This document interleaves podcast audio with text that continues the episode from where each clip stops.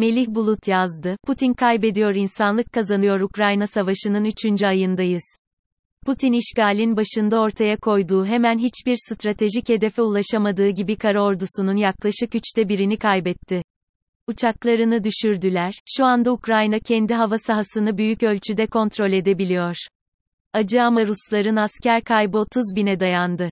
Putin ağır kaybediyor. Tabii bu arada hesabını Putin'in kolaylıkla kazanacağına göre yapanlar veya bu savaşın anlam ve önemini göremeyenler de kaybediyor. Buna karşılık kendisini doğru konumlayan ülkeler, liderler kazanıyor. Uzun vadede dünya ve demokrasi, insanlık kazanıyor. Politik yolda 11 Mart ve 10 Nisan'da yayımlanan yazılarımda bu savaşın adeta bir dünya savaşı olduğunu ve eskilerden farklı olarak esas itibariyle bir değerler sistemi mücadelesi olduğunu belirtmiştim. Geçen zaman durumu net biçimde ortaya koydu. Putin'in işgali başlatmak için gösterdiği bütün nedenlerin uydurma olduğu anlaşıldı. Rus ordusu Bahabaş'ta birçok yerde sivil katliam yaptı ve insanlık suçu işledi. Hastaneleri, okulları acımasızca bombaladılar. Her türlü zorlamalarına rağmen direnci daha da artan bir Ukrayna ile karşılaştılar. Putin sıkışınca nükleer kartını çıkardı ama kısa sürede bunun bir blöf olduğu anlaşıldı. Şimdi Ukrayna limanlarını ablukaya alarak gıda krizini azdırma şantajı yapıyor.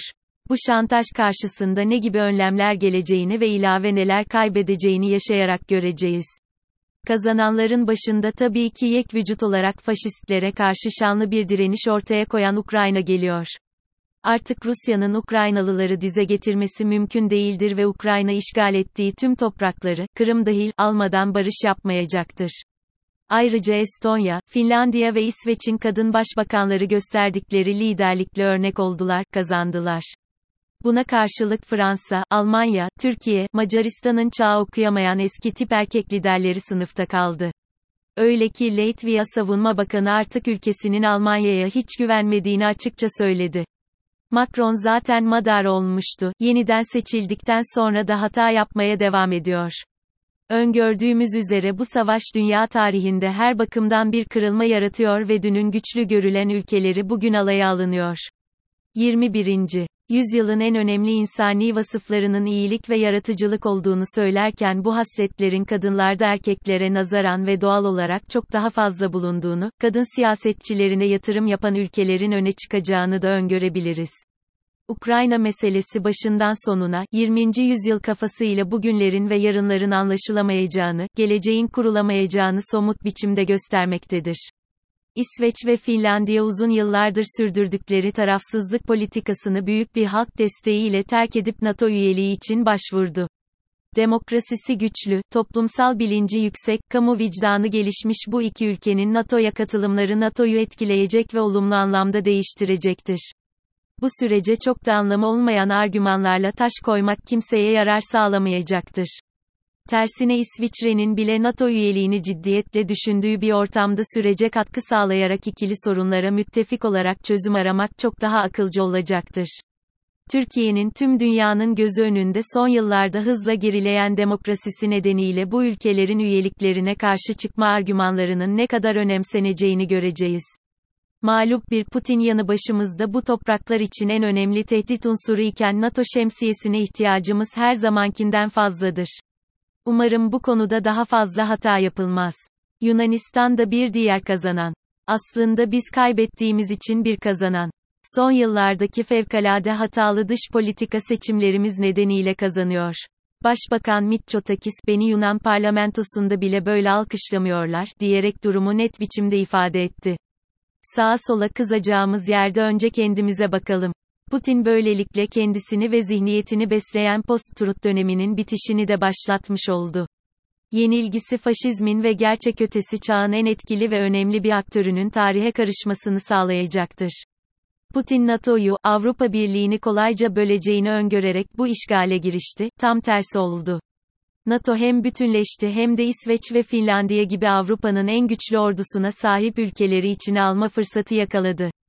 Kanımca bu süreçte en az NATO genişlemesi kadar önemli olan bir hadise Avrupa'nın halklar nezdinde, tabandan yeniden ve daha güçlü şekilde bir birlik haline gelmesidir.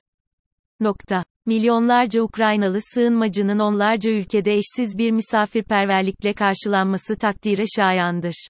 Keşke dünyanın bu karmakarışık zamanında tüm sığınmacılar Ukraynalılar kadar şanslı olsa. Belki de savaşın yanı başlarında olması, dehşetin sosyal medyada adeta naklen yayınlanması insanları daha da hassaslaştırdı. Her halükarda Ukrayna'nın direnci küresel kamu vicdanını görülmemiş biçimde harekete geçirdi, bunu not etmek lazım. Zelenski onlarca parlamentoda konuştu, en son Cannes Film Festivali'nde ayakta alkışlandı.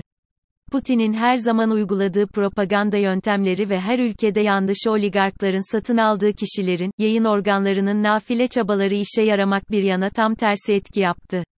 Artık Rus devlet televizyonlarında Putin'in danışmanları dünyada yapayalnız kaldıklarını konuşmaya başladılar. ABD Başkanı Joe Biden'ı şimdiye kadar ortaya koyduğu liderlikte başarılı buluyorum. Savaşın bir kazananı da o, sabırla müttefiklerini bir araya getirdi, doğru zamanda doğru hamleler yaptı. İçeride gayet septik ve hastalıklı bir cumhuriyetçi partiye ve projelerini köstekleyen demokratlara rağmen krizi başarıyla yönetti.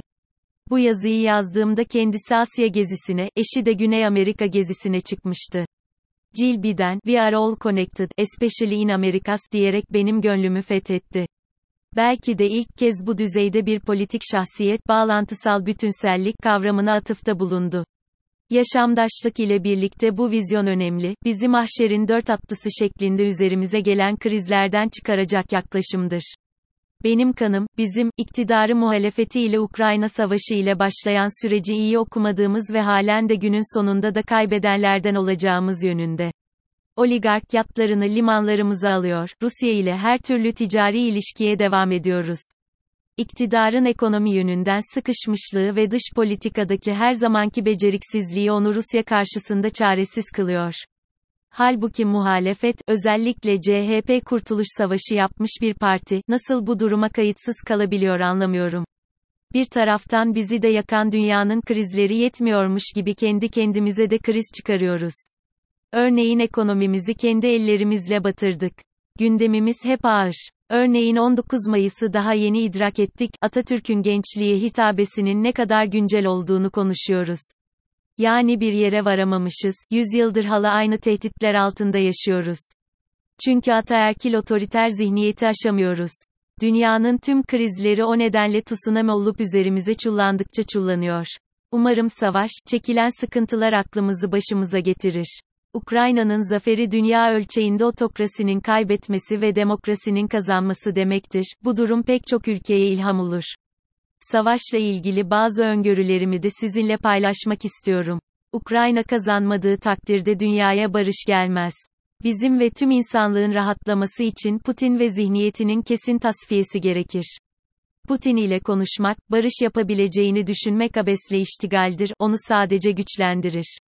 Ukrayna kazandığı vakit Karadeniz bir barış gölü haline gelir. Bundan başta Türkiye herkes kazanır.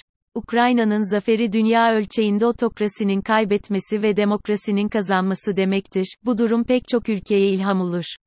Rusya'nın ilk başta kayıplarının ne olacağı, nereye varacağı öngörülemez ama sonuçta Rus halkı da daha demokratik ve etkin bir yönetime sahip olur ve kazanır. Ukrayna emperyal bir gücü dize getirirse bu da önemli bir örnek olur. Her süper güç iddiası taşıyan ülke oraya buraya kolay kolay saldıramaz. Ukrayna'yı işgale kalkışarak tüm dünyaya gerçekliğin en çıplak yüzünü gösteren Putin böylelikle kendisini ve zihniyetini besleyen post-truth döneminin bitişini de başlatmış oldu. Yenilgisi faşizmin ve gerçek ötesi çağın en etkili ve önemli bir aktörünün tarihe karışmasını sağlayacaktır.